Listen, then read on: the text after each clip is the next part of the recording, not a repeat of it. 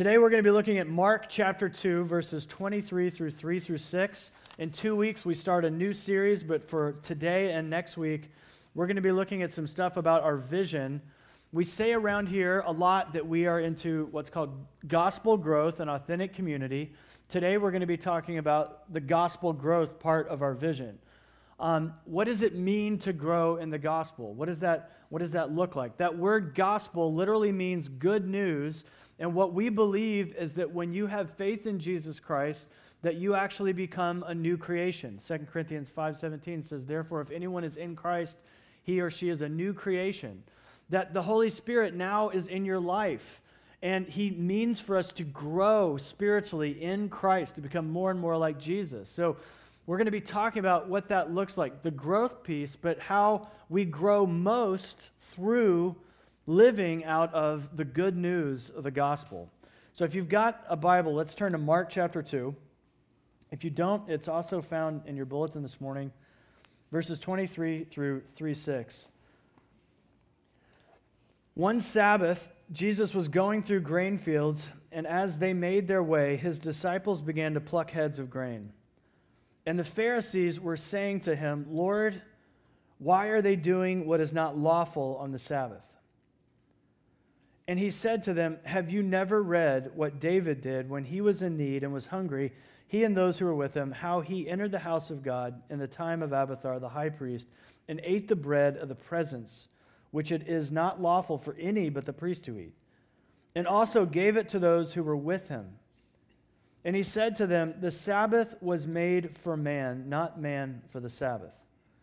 So the Son of Man is Lord even of the Sabbath.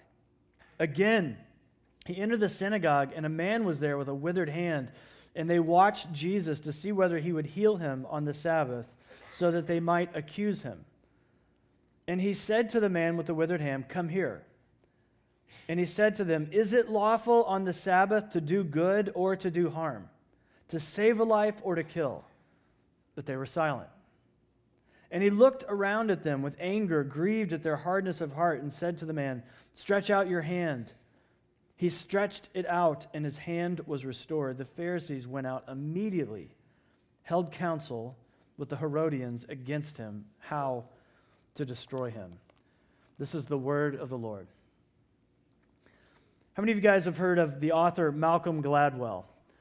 He's written a lot of books that are well known. One's called Tipping Point. Um, he has a new podcast that I really like. It's called Revisionist History.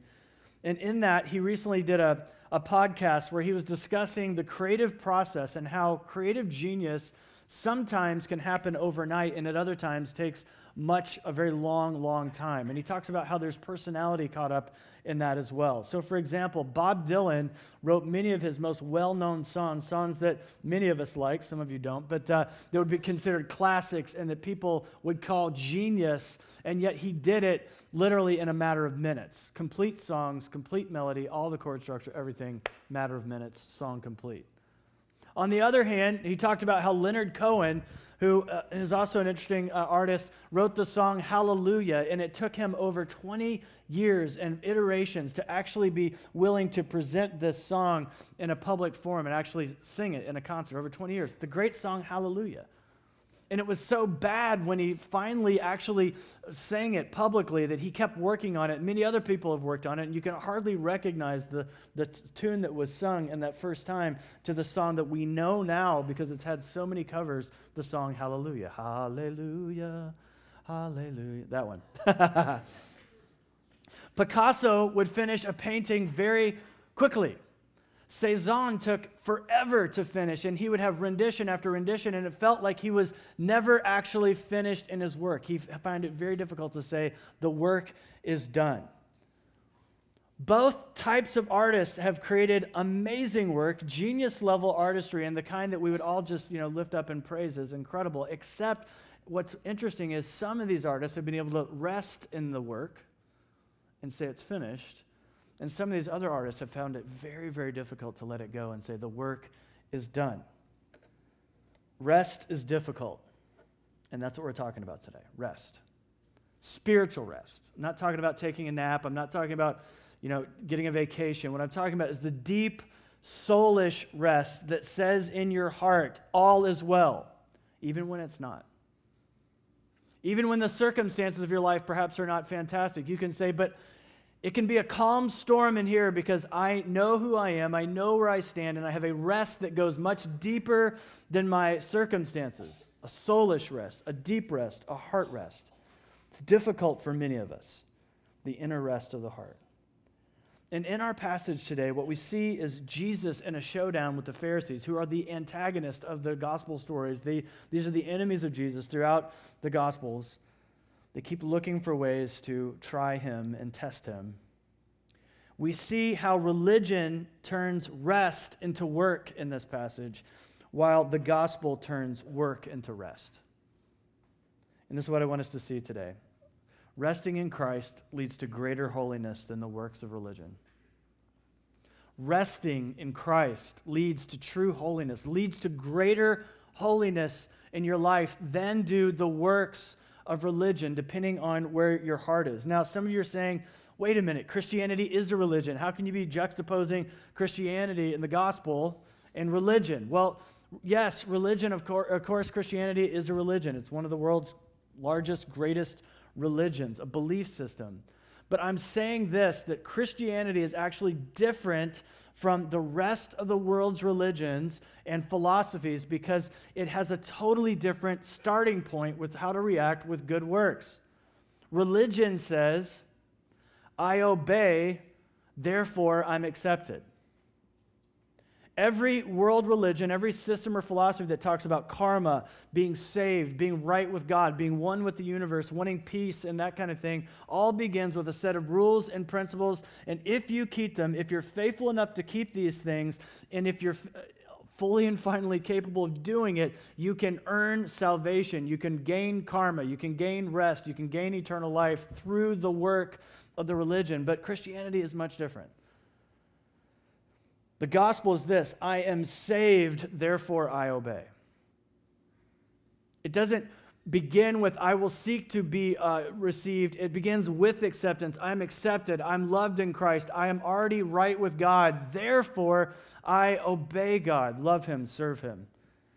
In our passage this morning, in Mark 2, verses 27 through 28, Jesus said this The Sabbath was made for man, not man for the Sabbath. So the Son of Man is Lord even over the Sabbath. The Sabbath was the seventh day in the Jewish calendar, which for them was Saturday. And the word Sabbath means to cease or to pause. And the very first Sabbath that we see in the Bible is God's Sabbath in Genesis, right? After the six days of creation, God created all things by the power of his his hand and his mouth. He creates all things. And after those six days, he rests from his work and he Sabbaths. He ceases. Now, why does he do so? He doesn't do so because he spent all of his energy or that he was tired. Instead, what he's giving us is a pattern is there is a time to create and work and there is a time to cease. And what I love thinking about is he is the ultimate artist and in his creation of his artwork, the whole universe, he steps back and he says, It is very, very good. He is not one of these artists that needs to keep working and, and never feels like the work is done and can't rest in it and be secure in it. Instead, he ceases from the work. He stops. He looks at what he's created and says, It's beautiful. I love it. It's done. It's finished. He then calls us in his word to rest from our labor. Six days you shall work, but on the seventh day it should be a Sabbath for you, not just you, but your whole household, those connected to you. You, your children, your spouse, even your animals in your home should cease from their labors, creating this pattern of rest. Is it a law? It is. It's one of the top 10. It's, it's in God's 10 commandments. But is it a law? It's a law, but it's a gift. It's even more than a law. It's a gift to us. It's the one that says, stop working and rest. You think we would be like, this is the greatest law ever. Every week we get a vacation to cease from what we do. Instead, we turn it into a work.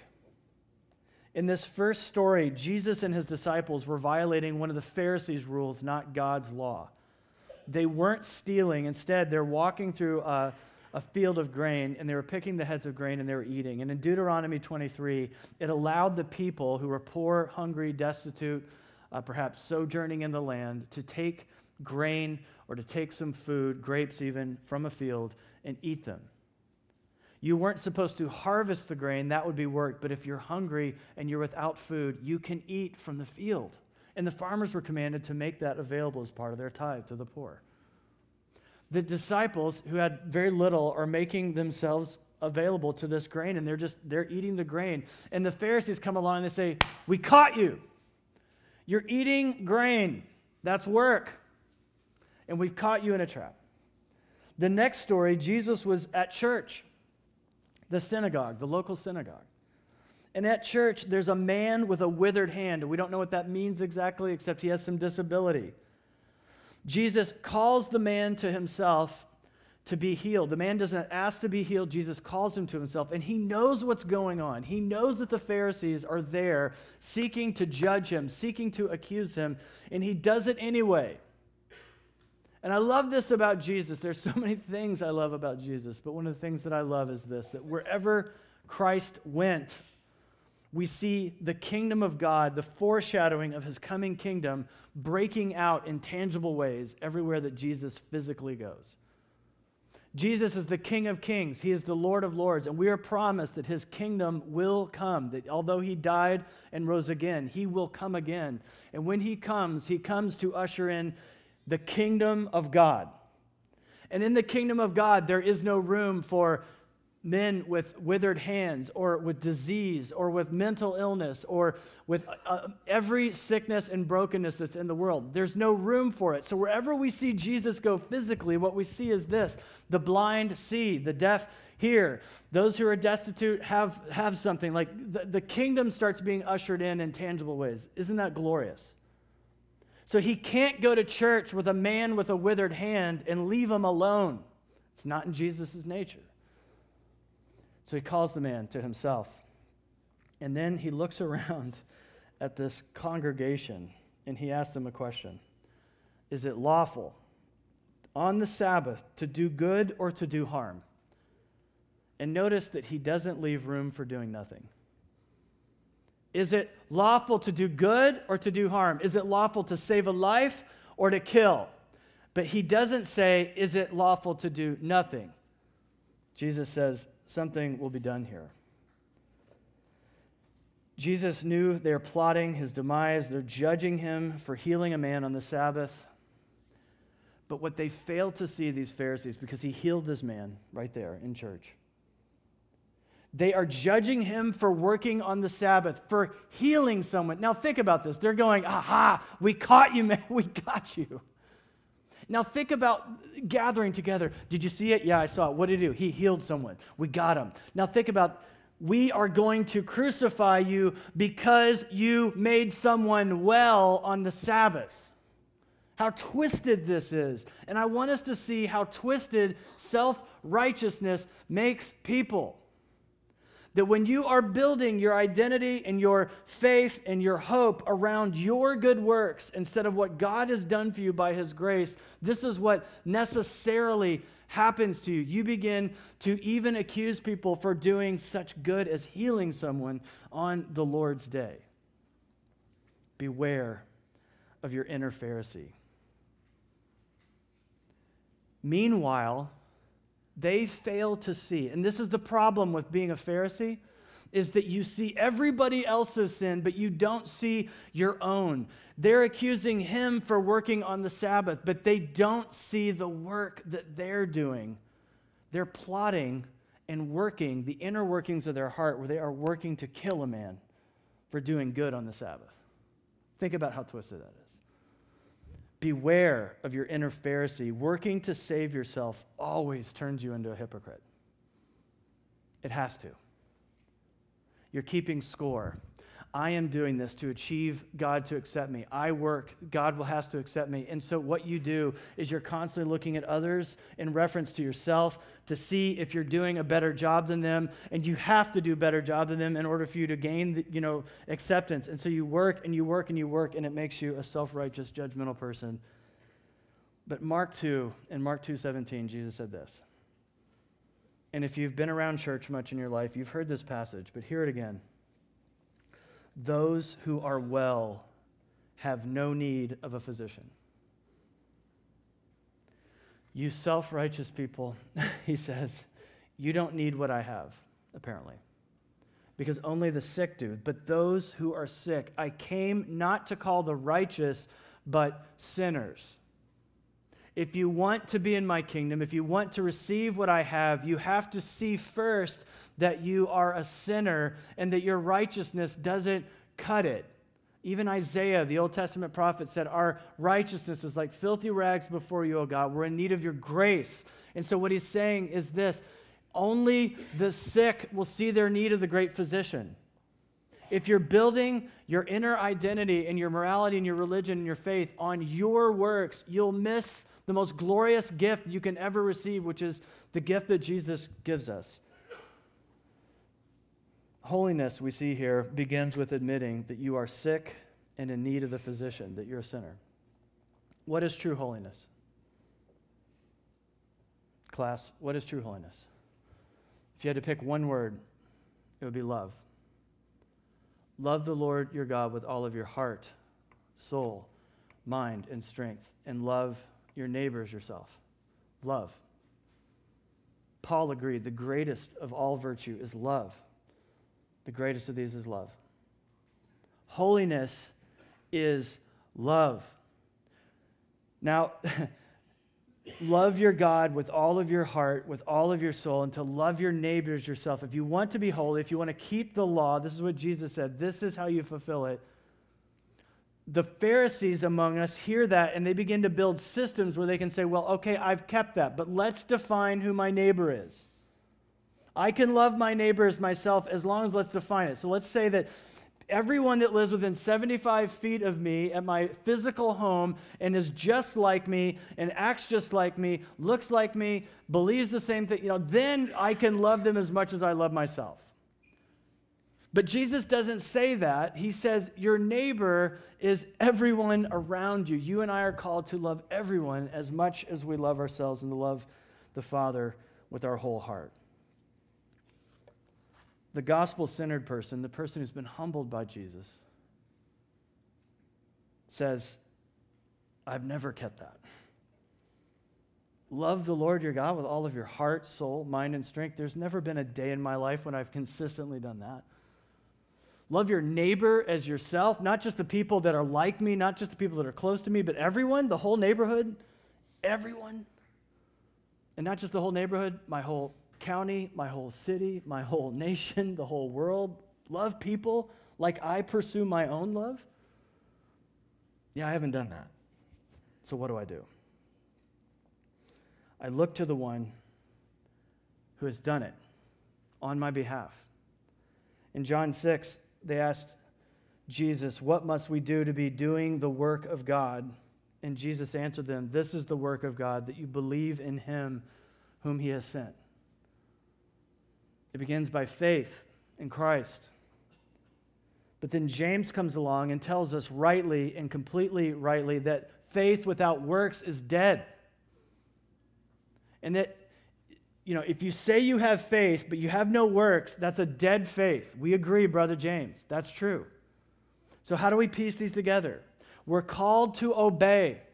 We're called to have a, a, faith that actually moves outward towards God and towards other people. If you never move outward towards God or other people, and yet you say you have faith, then what James and John and really the whole Bible would say is that's not a real faith. That's dead faith. But from what place do we obey? What beginning place do we work from and do good? We are called to obey, but we are moving out when we understand the gospel from the place of acceptance already, not in the place of looking for acceptance. Amen? We are doing good, loving God, loving our neighbor from a place of acceptance. Religion turns rest into work, and the gospel turns work into rest.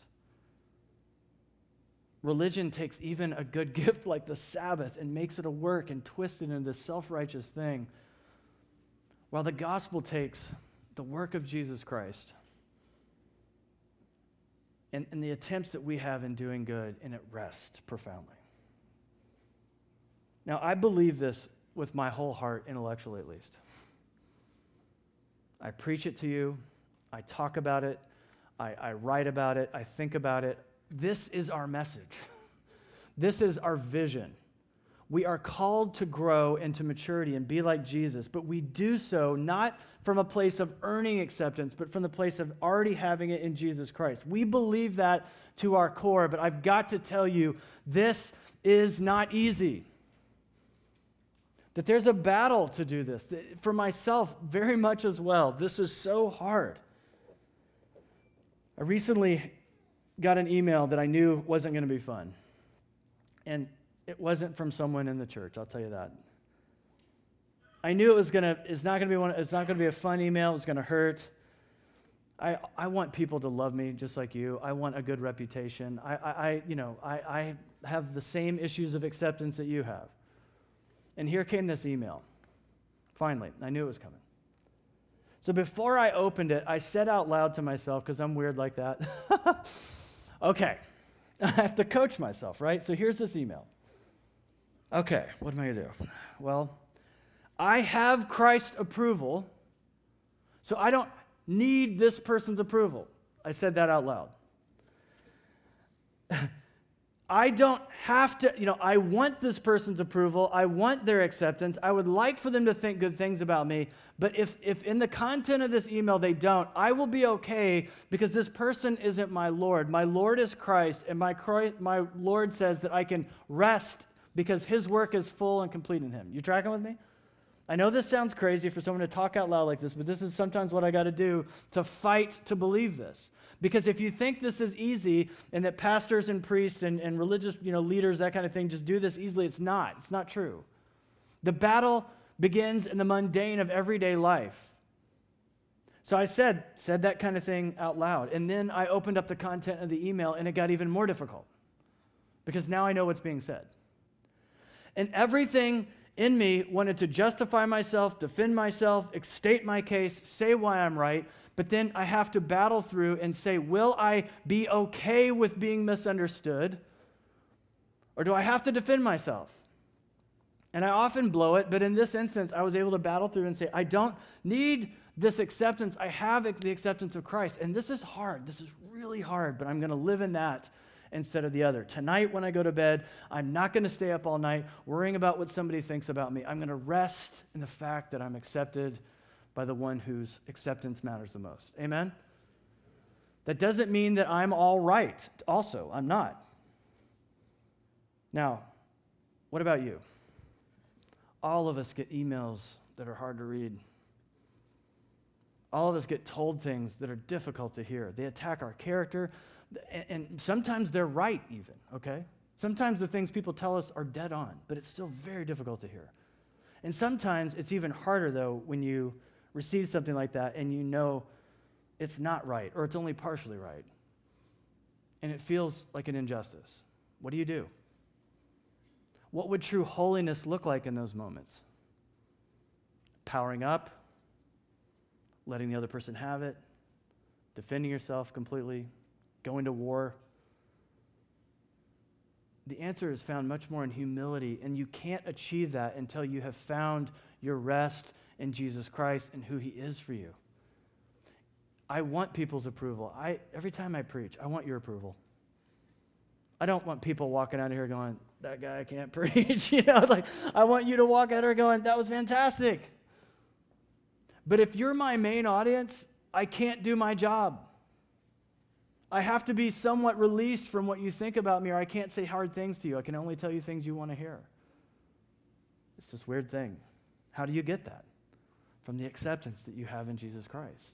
How do you say difficult things to somebody else? How do you receive difficult things from somebody? Because you're already accepted in Jesus. When we rest in Jesus, we don't have to fill in the gaps anymore that exist between our righteousness or lack thereof and the righteousness that God requires, which is complete holiness. Why? Because Jesus has covered it. There is an enormous gulf. There's an enormous gap between where you stand, your good deeds and your righteousness, and the righteousness that God requires. It's, it's, in, it's an infinite gap and distance. And the only way that bridge can be met is the righteousness of Christ. He lived his perfect life on your behalf. It's there. By faith, you have it. The gap is complete, it's filled up. We walk around as if we've got a little tiny cross in our pocket that says, Yeah, I'm mainly a good person, but I have Jesus' forgiveness, but it's really not that big of a deal. I mainly am resting in how good I am, but I've also got Jesus to fill in the little tiny gap. But the gap that exists between you and God is eternal. It's enormous. It's an infinite gap. And Jesus has covered it by his righteousness, which means the cross is an infinitely huge cross that has covered the distance. But do you see that it's covered? It's covered. It's covered. You don't have to defend yourself to everyone because you already have Jesus Christ's acceptance completely, fully, and finally. Don't let that be licensed to be a jerk to everyone, but instead say, look, this should create humility in me. This can free me to love people and to love God without fear of rejection because I have his acceptance. When we rest in Jesus, we don't have to judge people anymore. That's good news. How freeing would it be to get that off your back? I don't have to, it's fun, but I don't have to judge people anymore. You enjoy it, come on. Every time we roll our eyes, make fun of someone, did you see what she just did? You know, like, come on, you do it because you think it's fun. We get some sick satisfaction from it. But there's no holiness in that. There's no goodness in that. That's what self righteousness creates. I have to keep judging you because I have to feel better about myself in light of you. But when Jesus has covered the infinite distance with his righteousness on my behalf, I don't have to do that anymore. Why? Because it's settled. Now, now hear me. Do you see how that creates true holiness? Amen if I don't have to judge you anymore, well, now I can love you in spite of the distances between us or the difficulty because I don't have to judge you. That's between you and God. I just have to find ways to love you. That's true holiness. I don't have to fill in the gaps with my self righteous. I don't have to be your judge and jury. I don't have to make myself feel better about you because I have the acceptance of Jesus Christ already. Are you tracking with me, church? Are you with me? All right, because this is our vision, okay? We say we're all about gospel growth and authentic community. You can't be an authentic community without this in your life. How can you break into small groups, meet one another, have lunch with one another, encourage one another, prefer one another, love one another, forgive one another, all the one another's in the Bible, if you don't rest in the acceptance of God? You can't. You don't have the resource. You have to live out of the gospel to actually experience growth change, transformation, holiness. It's through the posture of acceptance that true humility is created. The Pharisees took a gift from God the Sabbath day and they made it into a work. It's the strangest thing, but this is what Pharisees do the work of self righteousness and the judgmental heart. Now, and what other ways does this look like? How does this get worked out practically? Well, you're, you're commanded not to lie. Did you know that? And if you want to love God with all of your heart, soul, mind, and strength, you shouldn't be a person of the lie. You shouldn't. Faith without works is dead. Church, we can't be people that lie. That can't define us. That can't be what we're about. We have to be, be people that walk in the truth. This is what we're called to. Jesus says, Pick up your cross and follow me into the truth. Well, how do we get over the lying then? It's right here. Because, look, the way of religion says, Well, I don't lie. I'm a good person. Bad people lie. I can't admit that I'm a liar because I'm trying to earn my salvation. I don't start in a place of acceptance, so I can't really own the fact that I still lie. So let's define what a lie is. And I don't think in this instance I actually lied, right? This is what it does to you. You have to recreate definitions. You have to create terminology that means, like, well, I'm actually keeping the law even though it doesn't look like I am. But then here's what I see in the church often, particularly our kind of church, is the way of license, grace abuse. Ah, Jesus forgave me. I'm a liar. Who cares? I'm going to heaven. But hear James. You know, hear Paul. 2 Corinthians 5:17 if anyone is in Christ he's a new creation. New creations can't be like, yeah, it's cool if I lie. I can be a person of the lie. Satan is the father of lies. Our father is the father of truth. We can't be about lying, right? So that can't be okay. But what's the way of the gospel? The way of the gospel says this God calls me not to lie because when I lie, I'm not loving my neighbors myself, and I'm certainly not loving my father with all of my heart, soul, mind, and strength. So that can't define me. That can't be in my life as a thing I'm okay with. But then how do I get the resource to quit lying? Can you admit that you lie? shade the truth, tell half truth. I mean, we lie, people. So why do we do that? I found, as I've really thought about it in my own heart, when I tell half truths or don't want to tell the whole truth, it's because of acceptance, usually, often.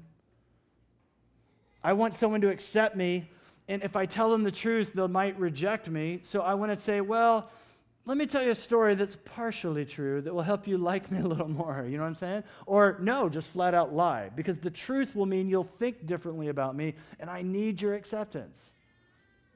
Back to our original point.